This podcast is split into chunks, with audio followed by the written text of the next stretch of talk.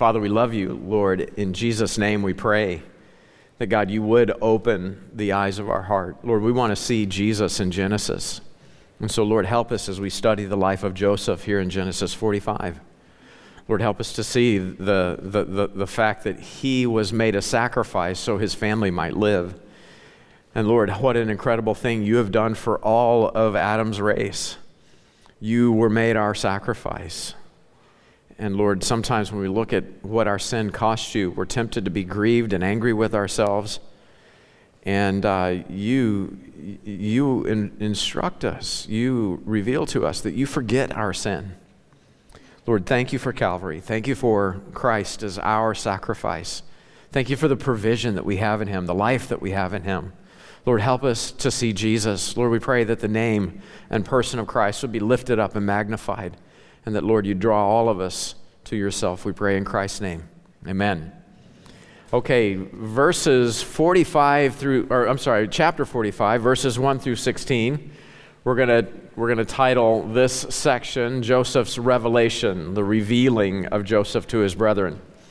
Uh, and really, what we're seeing here in the last in the last section of Genesis is the reunion and the reconciliation of, of Joseph's family. And so here's how it begins, verse 1. And then Joseph could not refrain himself before all them that stood by him. Now you remember in the last chapter, Joseph had basically set them up to realize their, their, their life is over as they know it. Best case scenario. Uh, he has them framed for theft. They know they haven't stolen anything, and yet at the same time, Joseph uses this, God uses this in their life to show them that they really are thieves. And they admit that in the last chapter. Uh, they finally recognize their sin is finding them out. And so Joseph, upon seeing their repentance here in chapter 45, he reveals himself to them. He couldn't refrain himself. He had to reveal himself to his brothers. And he cried, Cause every man to go out from me. And there stood no man with him, while Joseph made himself known unto his brethren. You talk about boldness. Here's a guy that's just basically saying, Your life is over. His guard, everyone is gone. Now he's just standing before 11 men. Um, you know, Joseph had obviously been practicing Krav Maga. He wasn't worried about anything, okay? But there it is. I mean, talk, talk about boldness. There stood no man with him, while Joseph made himself known unto his brethren. And he wept aloud. And the Egyptians of the house of Pharaoh heard, What is going on? Joseph is freaking out. They heard it. And Joseph said unto his brethren, I am Joseph. Doth my father yet live? And his brethren could not answer him, for they were troubled at his presence. You know what they're all thinking, right? Well, we're going to die. It's over. No wonder. Everything's making sense now. We're, we're dead men. We're dead men standing. Verse 4 Joseph said unto his brethren, Come near. Don't miss the picture that's being set up for us. Come near to me, I pray you. And they came near. And he said, I am Joseph, your brother, whom ye sold into Egypt. Oh, he remembers that. We're really going to die. Our life is over. Okay, so here in verses 1 through 3, Joseph is making himself known to his brethren in their second encounter with him, their second encounter with Joseph. Do you see the picture? So, also, as it is with the family of Israel in her beginning, so also it is with the nation of Israel. The first time she meets with her Messiah, the first time Israel encounters Jesus, uh, they don't recognize him for who he is, they reject him. But they'll recognize him in the second encounter. So, this is a picture, what we're seeing here, this picture of rec- Joseph being reconciled with his brothers, that is a picture of the second coming of Christ. A picture uh, where, uh, of the time where Christ is fully reconciled with the nation of Israel. And that's what happens here in, in chapter 45. Joseph is fully reconciled to his brethren at their second meeting. Look down in verse 15. Moreover, he, Joseph, kissed all his brethren and wept upon them. And after that, his brethren talked with him. The relationship is restored. That is a picture that is painted so clearly for us in Scripture. Israel as a nation, the, the literal physical nation of Israel, will be fully reconciled to the Lord Jesus Christ. The Apostle Paul lays that out in Romans chapters 9 through 11. And the conclusion of the whole matter is God is not done with the nation of Israel. Yes, they, they conspired with the Gentile world to murder their Messiah. You and I were complicit, right? The Gentile world was complicit in rejecting our Creator. But at the second coming of Christ, it'll be full restoration. Paul talks about it in Romans chapter 11, verse 25. I would not, brethren, that you should be ignorant of this mystery, lest you should be wise in your own conceits, that blindness in part, that blindness in part has happened to Israel until the fullness of the Gentiles be come in. Uh, that will be over once Christ returns, right? So, so the fullness of the Gentiles be come in. Right now, there's a harvest of the Gentile nations taking place. Uh, this is the responsibility of the bride of Christ right? As local churches, what are we doing? We're, we're following in obedience to the Lord's command, and we're trusting God to win souls and to make disciples and to train people to go and do the same. That's our job. That's, that was the commission that the Lord gave us to go to the Gentile worlds and tell them, of, uh, to the Gentile nations, and tell them of Jesus. That's our job.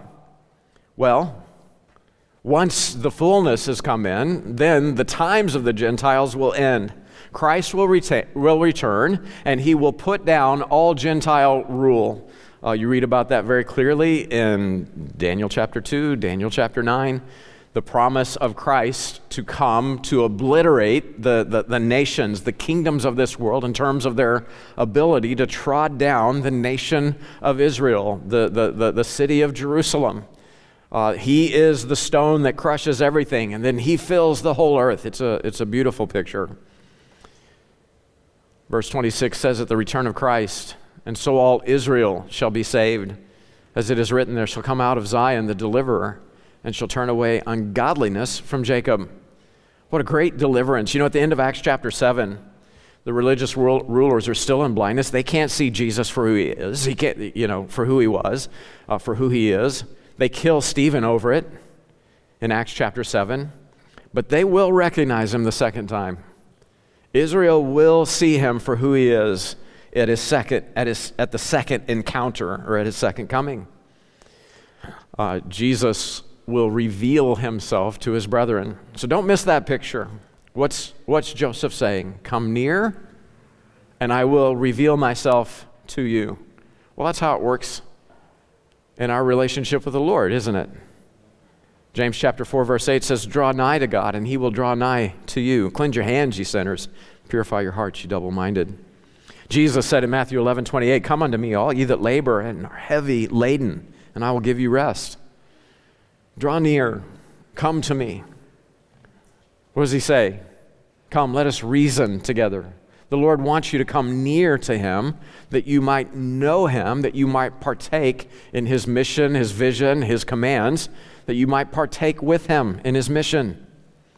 Notice in verse 3 that the, that the brothers, whenever they recognize Joseph for who he is, they can't answer him. His brethren could not answer him, for they were troubled at his presence. You know, at the first coming of Christ, Israel didn't recognize Christ as Messiah. They rejected him. But at the second coming, they will be troubled at his presence. Zechariah 12:10 tells us that, that they will look upon me whom they have pierced. Um, man, what a powerful messianic prophecy. They shall look upon me whom they have pierced, and they shall mourn for him as one mourneth for his only son, and shall be in bitterness for him as one that is in bitterness for his, for his firstborn. And that's exactly what Joseph addresses with his brethren, uh, right? With his brothers, with his brethren. They're troubled at his presence. They recognize him for who he is, and they think, oh no, we're undone. We're, we're dead men standing. They're mourning. They, they, they quote unquote pierced him, right? They betrayed him. Certainly, they pierced his heart. They betrayed him. They sold him into slavery. And now here he is standing before them, ruler of all. Okay. The nation of Israel betrays Jesus, and then when he stands before them again, he stands before them as ruler of all. And so Joseph's response, okay, immediately is to give comfort. Jesus does the same. In verses 5 through 10, let's look at the comfort that he gave, right? They're mourning, right? They're in bitterness, they're troubled at his presence. So Joseph pipes up, Now therefore be not grieved, nor angry with yourselves that you sold me hither. For God did send me before you to preserve life.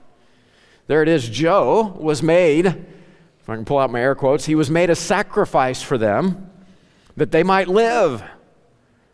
Right? He was sold into slavery. They did that because they hated him.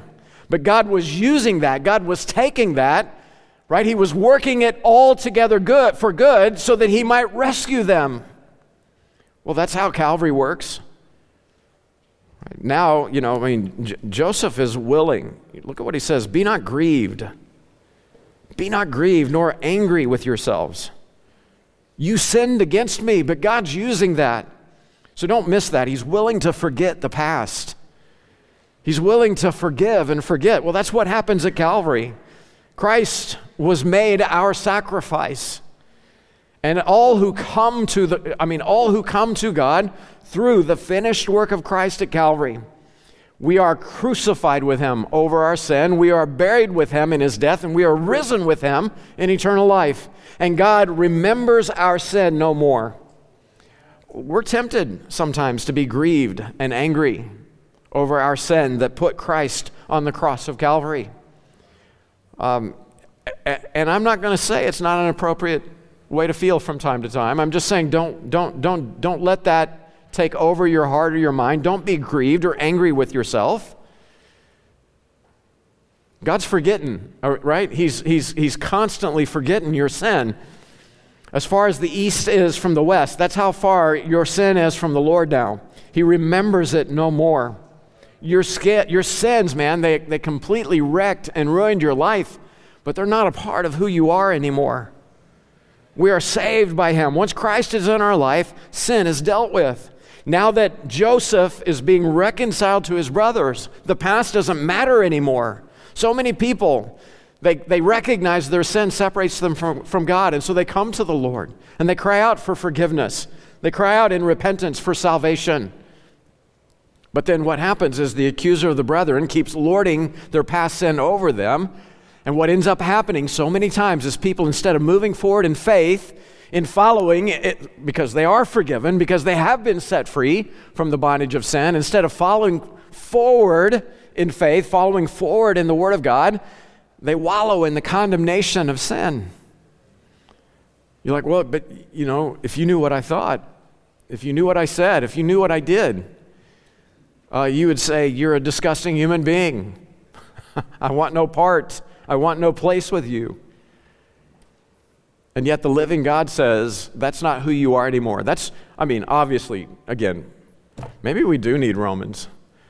Maybe that is the, the next one. I don't know. But, but pray for me. Where do we go from Genesis? That's the big question. I'm, I'm keeping that before the Lord. Genesis, I mean, in, Revela- uh, in Romans, sorry. So, there was a, uh, I would love to preach the book of Revelation. But anyway, okay, so.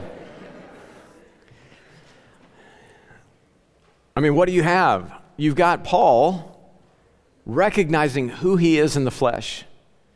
In me, in my flesh, dwelleth no good thing. It's present tense.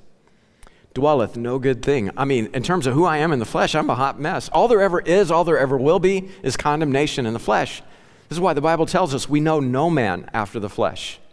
Our relationships are through the person of Jesus Christ. And so when you've got a brother or sister whose flesh is showing a little bit, you have to remember that's not who they are. In Christ, they're living the new man. Their old life has passed away. Behold, all things are become new. All, all our flesh is ever going to do is walk in condemnation. When you get saved, nothing happens to your body. Your flesh is still, I mean, it is bound in a sin nature. The, the good news of the gospel is God sets you, He sets you free. He separates you from the body of the sins of the flesh. Now you have two hearts, two natures. There's two lives at play. One is a walking corpse, and the other is eternal life in Christ. So, you know, Christians do this. They walk in, I mean, the accuser of the brethren points out everything they ever do wrong, gets them focused on their failures in the flesh, and then they never get full of faith and just move forward with Christ. What, I mean, A, what a waste. B, what a disaster to fall for that. Next time you catch yourself messing up, you ought to just remind the devil, you ought to remind yourself, well, that's, that's who I am in the flesh. That's all I was ever going to do was mess up in the flesh. Thank God for Jesus. And I'm going to just start walking in the Spirit. And I won't fulfill the lust of the flesh. That's always the answer to everything, right? The, how, how you replace the problems. You know, if you got a smoking problem and you recognize, I keep this up, lung cancer is going to get me. So you quit. What do you do? Well, you gain 30 pounds. That's what you do. That's how it works, right? Because you, you got, I mean, you've been, sticking, you've been sticking the wrong thing in your mouth. Well, then start sticking the right things in your mouth. Put on some weight. Praise the Lord. Got too many scarecrows running around, you know. Get some meat on them bones. Okay, so there it is. Man, just walk in the Spirit. You say, ah, but I messed up real bad. Uh, yeah, I know. Walk in the Spirit. Follow after the Word of God, man. That's that's freedom, that's forgiveness, that's rejoicing. You know, in John chapter 21, you got Peter, he just failed the Lord three times. Everybody else, you know, this riffraff, they're going to flake out on you. I'll die for you. Jesus like, oh man, before sunup, before the cock crows, you're going to deny me. You're going to betray. You're going to betray me. You're going to deny me three times. Sure enough, he does it. And so, I mean, nobody has ever been lower than Peter. Just the weight, the recognition for all the bravado, for all the bragging, completely failed the Lord Jesus Christ. He did not stand with them in his suffering. And he is just feeling terrible about it. Let me give you some homework. John chapter 21. Read the picture of God's grace to forgive and recommission him. Three times Peter denies the Lord Jesus Christ. He needs to be fully reconciled to the Lord. And so, what does the Lord do? Peter, lovest thou me?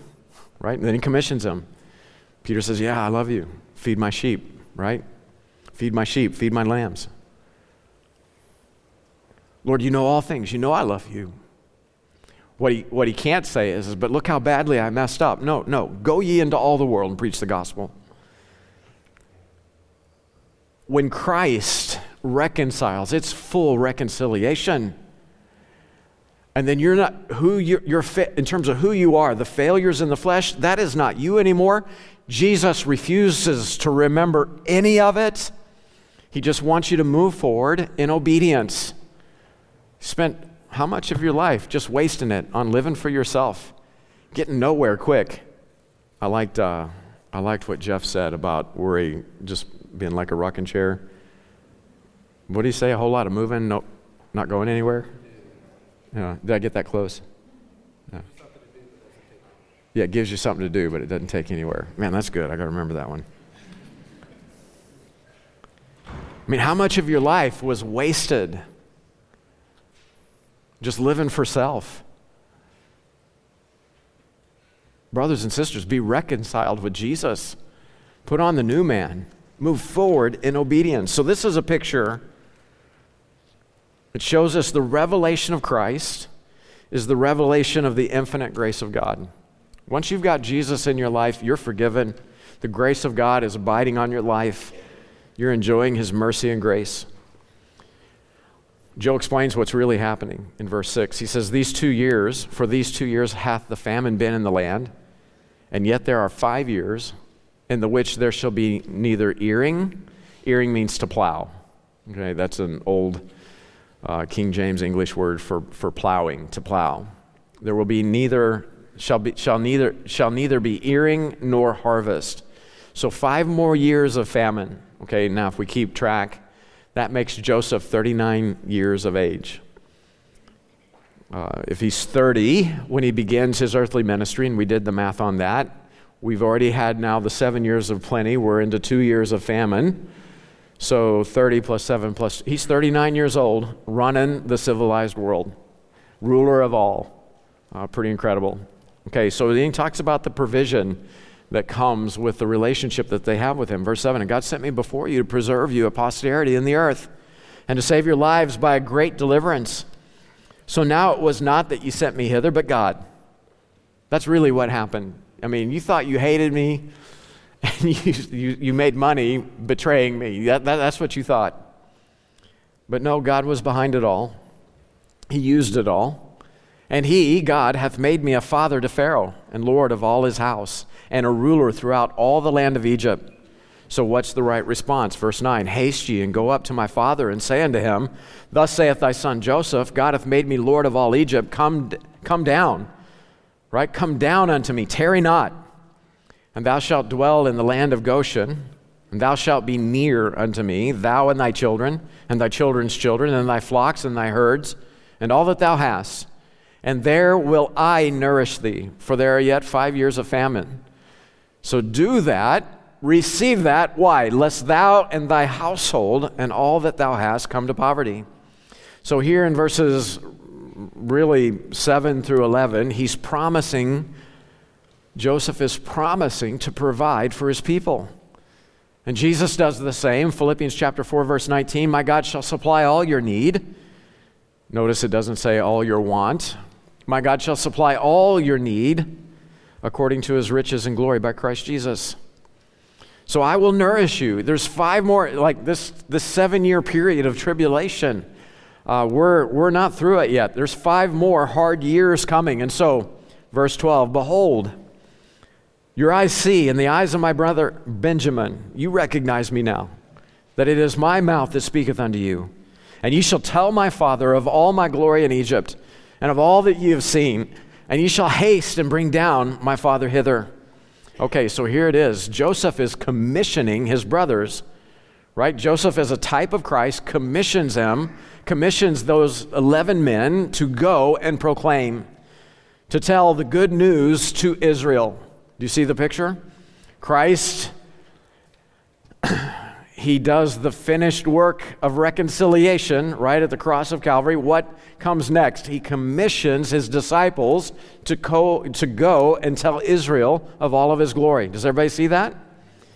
Um, he is commissioning them to proclaim the good news to Israel. This is an incredible statement of grace. It's an incredible statement of faith and the fact that God is at work. You know, Joseph's view was that God was in charge of everything and even used their hatred of him, their evil that they committed against him, for great good. Even their hate and scheming. I mean, they wanted to murder him. They end up just settling for betraying him, selling him out, literally. And God used it all. So get this down in your notes. It is incredible that God can use your haters to fulfill his perfect will not just for your life, but for theirs as well. You know, only God can take all of these things and work it together for good. I mean, think about it. They hate their little brother. You're not going to rule over us. Oh, yes, he will. they hate their little brother. And so they literally commit one of the most horrendous, one of the, one of the, I mean, it's just an ultimate sin. It doesn't get, you can't get any lower than this. They sold their little brother into slavery. And God used that for their good. Man, being reconciled with Christ. You know, people, again, people get into condemnation over their past sin. Man, whatever it was that, that, that, that God used to bring you to the place where now you're before His feet in surrender, praise the Lord for it. The good, the bad, the ugly. He works it all together for good. Romans 8 28. We know that all things work together for good to them that love God, to them who are the called according to his purpose. You know, Joseph, from his perspective, think about all that he went through, all the betrayed times, all the persecuted times, all the unfair. I mean, he was literally sold into slavery, all the unfair times, all the prison time. And God was working it all together for good in his life and the life of his family. Verse 14 He fell upon his brother Benjamin's neck and wept, and Benjamin wept upon his neck. Moreover, he kissed all his brethren and wept upon them. And after that, his brethren talked with him. And the fame thereof was heard in Pharaoh's house, saying, Joseph's brethren are come. And it pleased Pharaoh well and his servants. So don't miss the fact that Joseph is the initiator of reconciliation. He reveals himself. He comforts them. He promises to provide for them. It's him that approaches them and, and falls on their neck and kisses them. He is the initiator. You know, Arthur Pink made a great observation. He says, You know, it's the father who kissed the prodigal son. God always takes the initiative at every point in reconciliation. What a beautiful thing, though, for Joseph's brothers to realize Joseph is for them. After that, verse 15 says, His brethren talked with him. Uh, they're now in communion with their brother. All right, verses 17 through 24. We're going to title this section Joseph's Resources. Here's Pharaoh's response in verse 17 Pharaoh said unto Joseph, Say unto thy brethren, This do ye, lade your beasts, and go, get you unto the land of Canaan, and take your father and your households, and come unto me, and I will give you the good of the land of Egypt, and ye shall eat the fat of the land. Now thou art commanded, this do ye, take you wagons out of the land of Egypt for your little ones and for your wives, and bring your father and come. Also regard not your stuff. for the good of all the land of Egypt is yours. And the children of Israel did so, and Joseph gave them wagons according to the commandment of Pharaoh, and gave them provision for the way. To all of them gave he each man changes of raiment, but to Benjamin he gave 300 pieces of silver and five changes of raiment. Ben comes back home rich. And to his father he sent after this matter, manner ten asses laden with the good things of Egypt, and ten she asses laden with corn and bread and meat for his father by the way. So he sent his brethren away, and they departed, and he said unto them, See that ye fall not out by the way. Uh, get this done, get it done quick, come back to me. So notice God's providing for Israel's journey into Egypt by Egypt. Egypt is foot, I mean, Egypt is covering all the moving costs, okay? Egypt is paying for them to come and be provided for. Well, that's just exactly the way that they go out of Egypt. Just like they would be provided for, just like they were provided for by Egypt to go into Egypt, they will after 400 years of slavery, after 430 years in the land of Egypt. They will be provided for. Their expenses to get to the promised land will be taken care of by Egypt themselves. In other words, the Bible says they spoil Egypt on the way out. In Exodus, since we're here in Genesis 45, go ahead and turn over to Exodus chapter 3.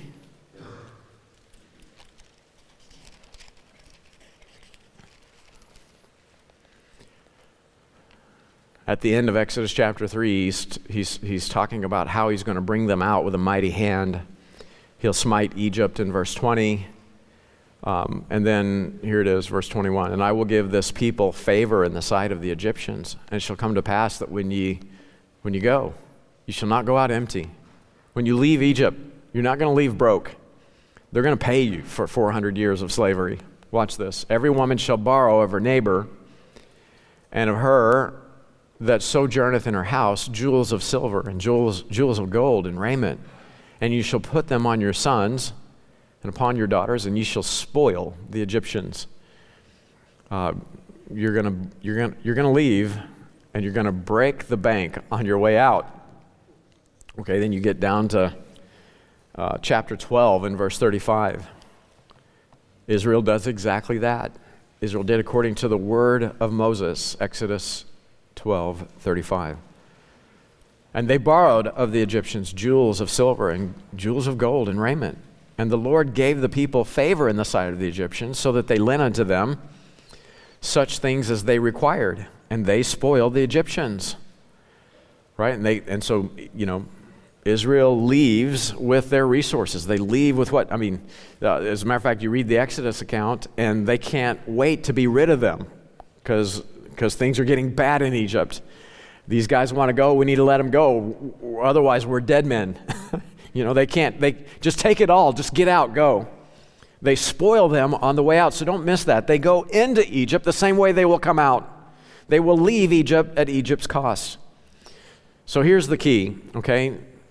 When you think about what's really the principle of what's happening in terms of Egypt, think about, think about their rise and their fall a Jew shows up at Egypt and turns them into a superpower. And that's what we're going to find out in the next chapters. I mean, Egypt goes from being a, a regional power to the center of the civilized world. They're the only ones that have food. And as a result, Joseph ends up bringing everything under Pharaoh's rule. So a Jew comes into Egypt, and the result is Egypt becomes a superpower, the superpower of the civilized world. And then the Jew leaves Egypt, and Egypt is busted, broke, a crippled nation. That's what happens. What did God tell Abraham? I will bless them that bless thee. I will what? I'll curse them that curseth thee. When Egypt was blessing the Jew, what happened? She became the superpower. She became the center of the civilized world.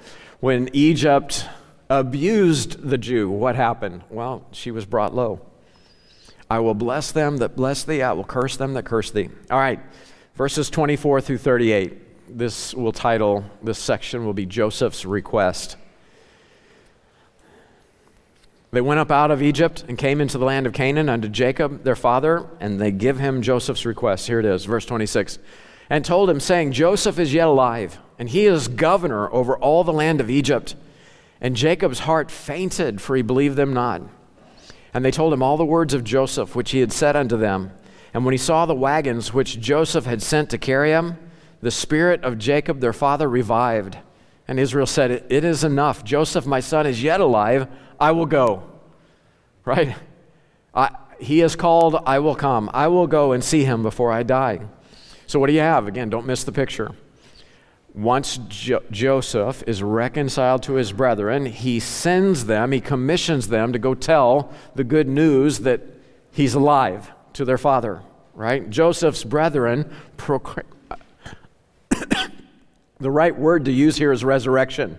Because in, cause in, in Jacob's mind, Joseph's been dead now for what? Close almost 30 years, okay? He's been dead now for, for, for well over two decades, and, and um, he's, he's, he, he's still grieving it, okay? So, from jo- Jacob's perspective, these boys are coming and, and they're bringing the story of Joseph's resurrection. And don't miss that it's those whose rebellious sin killed Joseph. I mean, if we're going to just talk in terms of, of, of, of the picture, right? Their rebellious sin kills Joseph. Now they're commissioned to proclaim to Israel that Joseph is Lord of all. You see how the picture works? Those who pierce him, those who, I mean, think about it. It was our sin that killed our Creator. We're the guilty ones. Okay? He was dead, but now he lives.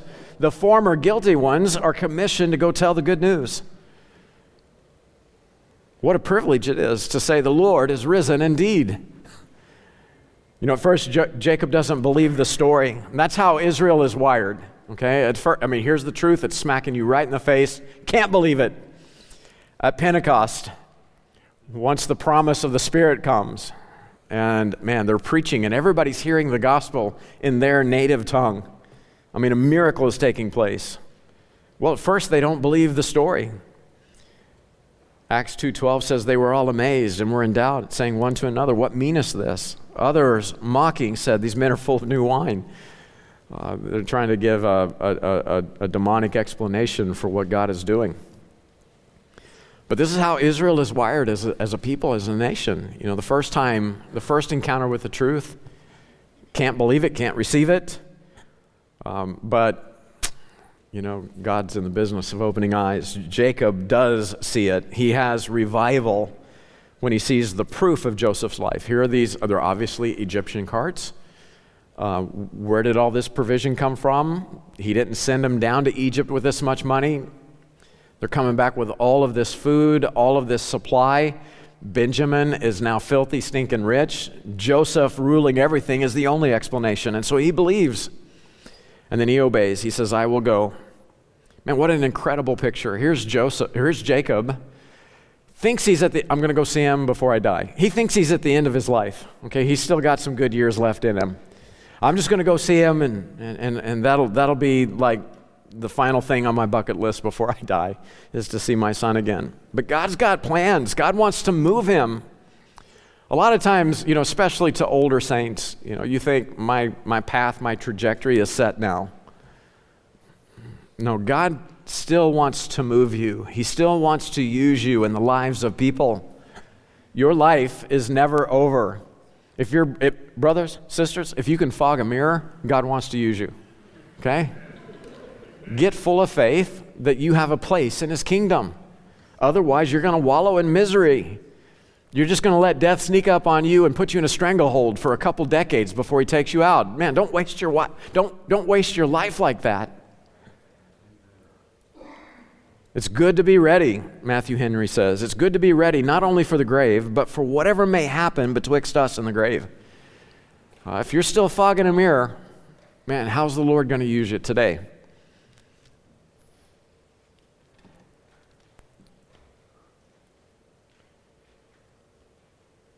Jo- Jacob says, I will go.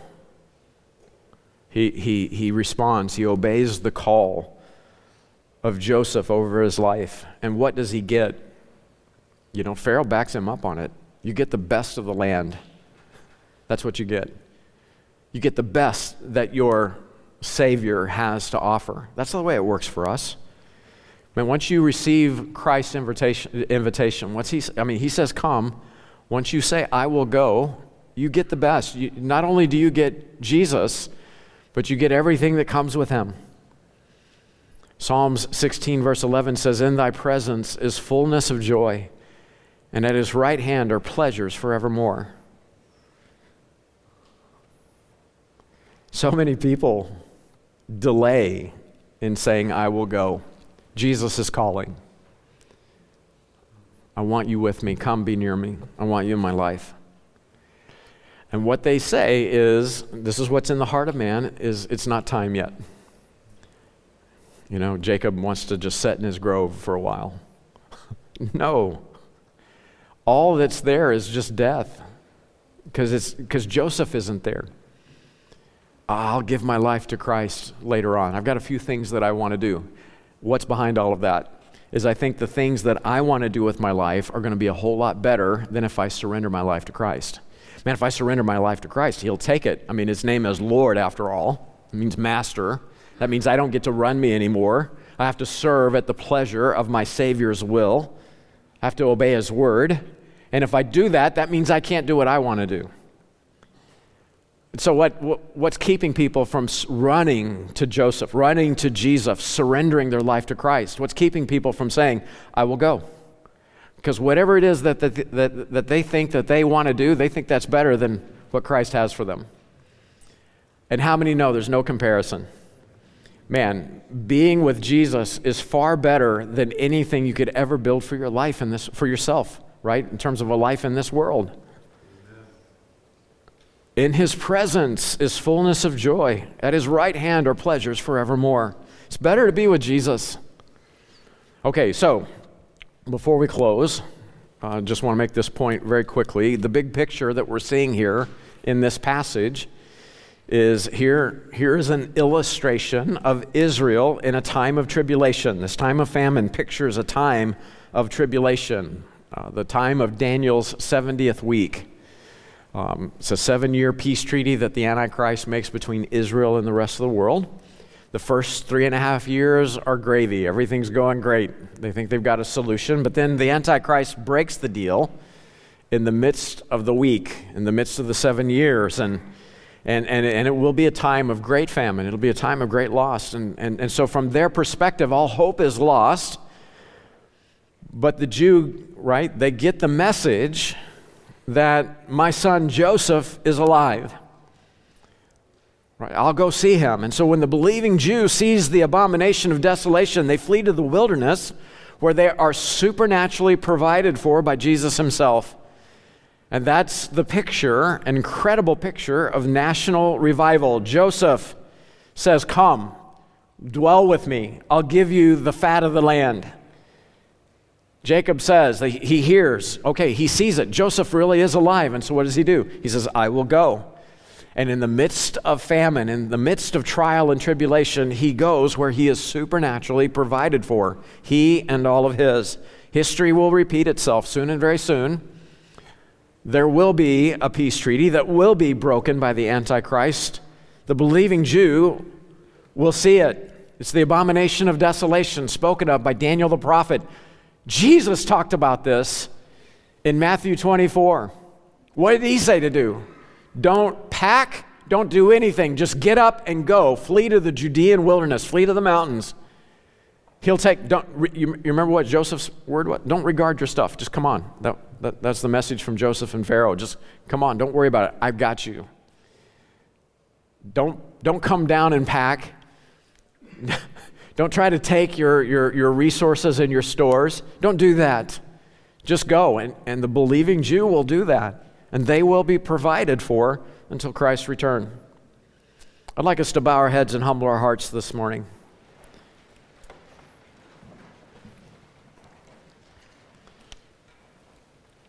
How many would say, Pastor, please, would you pray for me? I've been. I've been given excuses. You know, the Lord is calling me. He wants me to come. He wants me to surrender my life to Him, but, but I've, been, I've been giving excuses for that, against that.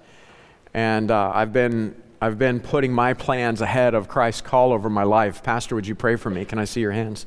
Is there anybody like that? Okay, so there's several. Is there any that would say, Pastor, pray for me? I know I'm not saved. I've been afraid to surrender my life to Christ. And I'm recognizing, I'm acknowledging this morning that that's messed up. Pray for me. I need to surrender my life to Christ. I need forgiveness of sin. I need to be born again. I need to be saved. Is there anybody like that? Pastor, pray for me. I need to run to Jesus. Yes, sir. Anybody else? Please pray for me. Okay, I see it. Anybody else? I'm not sure I'm saved. I don't know that I'm going to heaven. Okay.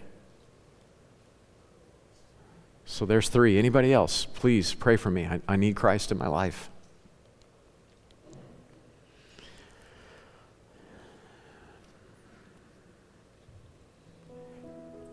How many would say, Pastor, pray for me?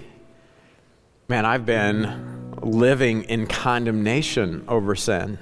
And that's hindering my, my, my, my faith. It's hindering my walk. It's hindering my growth in Christ.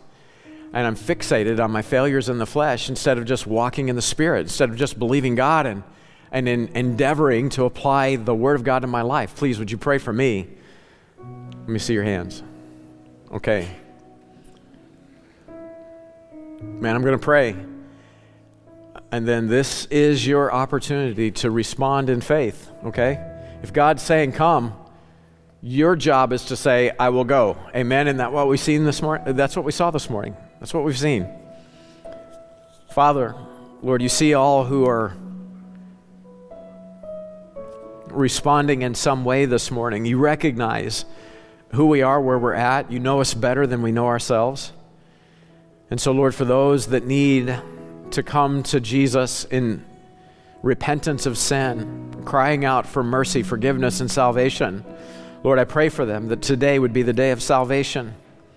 For those that have excuses for why they cannot do that, Lord, help them to say, help them to see, God, open their eyes, help them to see these are satanic substitutes, poor, pitiful substitutes for the blessing, the riches, the treasure that's found in a life with you. Lord, for born again believers who, Lord, the somehow they're, they're just wallowing in condemnation over who they are in the flesh. Help them to see this morning that, that today, because of Jesus, that's not who they are anymore. Who they are in the flesh, that's not who they are. Uh, they are now in Christ. Lord, help them to walk in faith. Help them to walk in your word. Help them to just recognize they, I, need, I need to be accountable to walk in the Spirit. And Lord, let them take that next step on the path to growth. Lord, in everything, we pray that Christ would be preeminent. Lord, let Christ have, I mean, He has all authority. So let it be manifest over our life. He has the rule. Lord, help us to submit ourselves to Him. He's calling. He's saying, Come, be with me. Lord, help us to say, I will go. And I ask this in Jesus' name. Amen.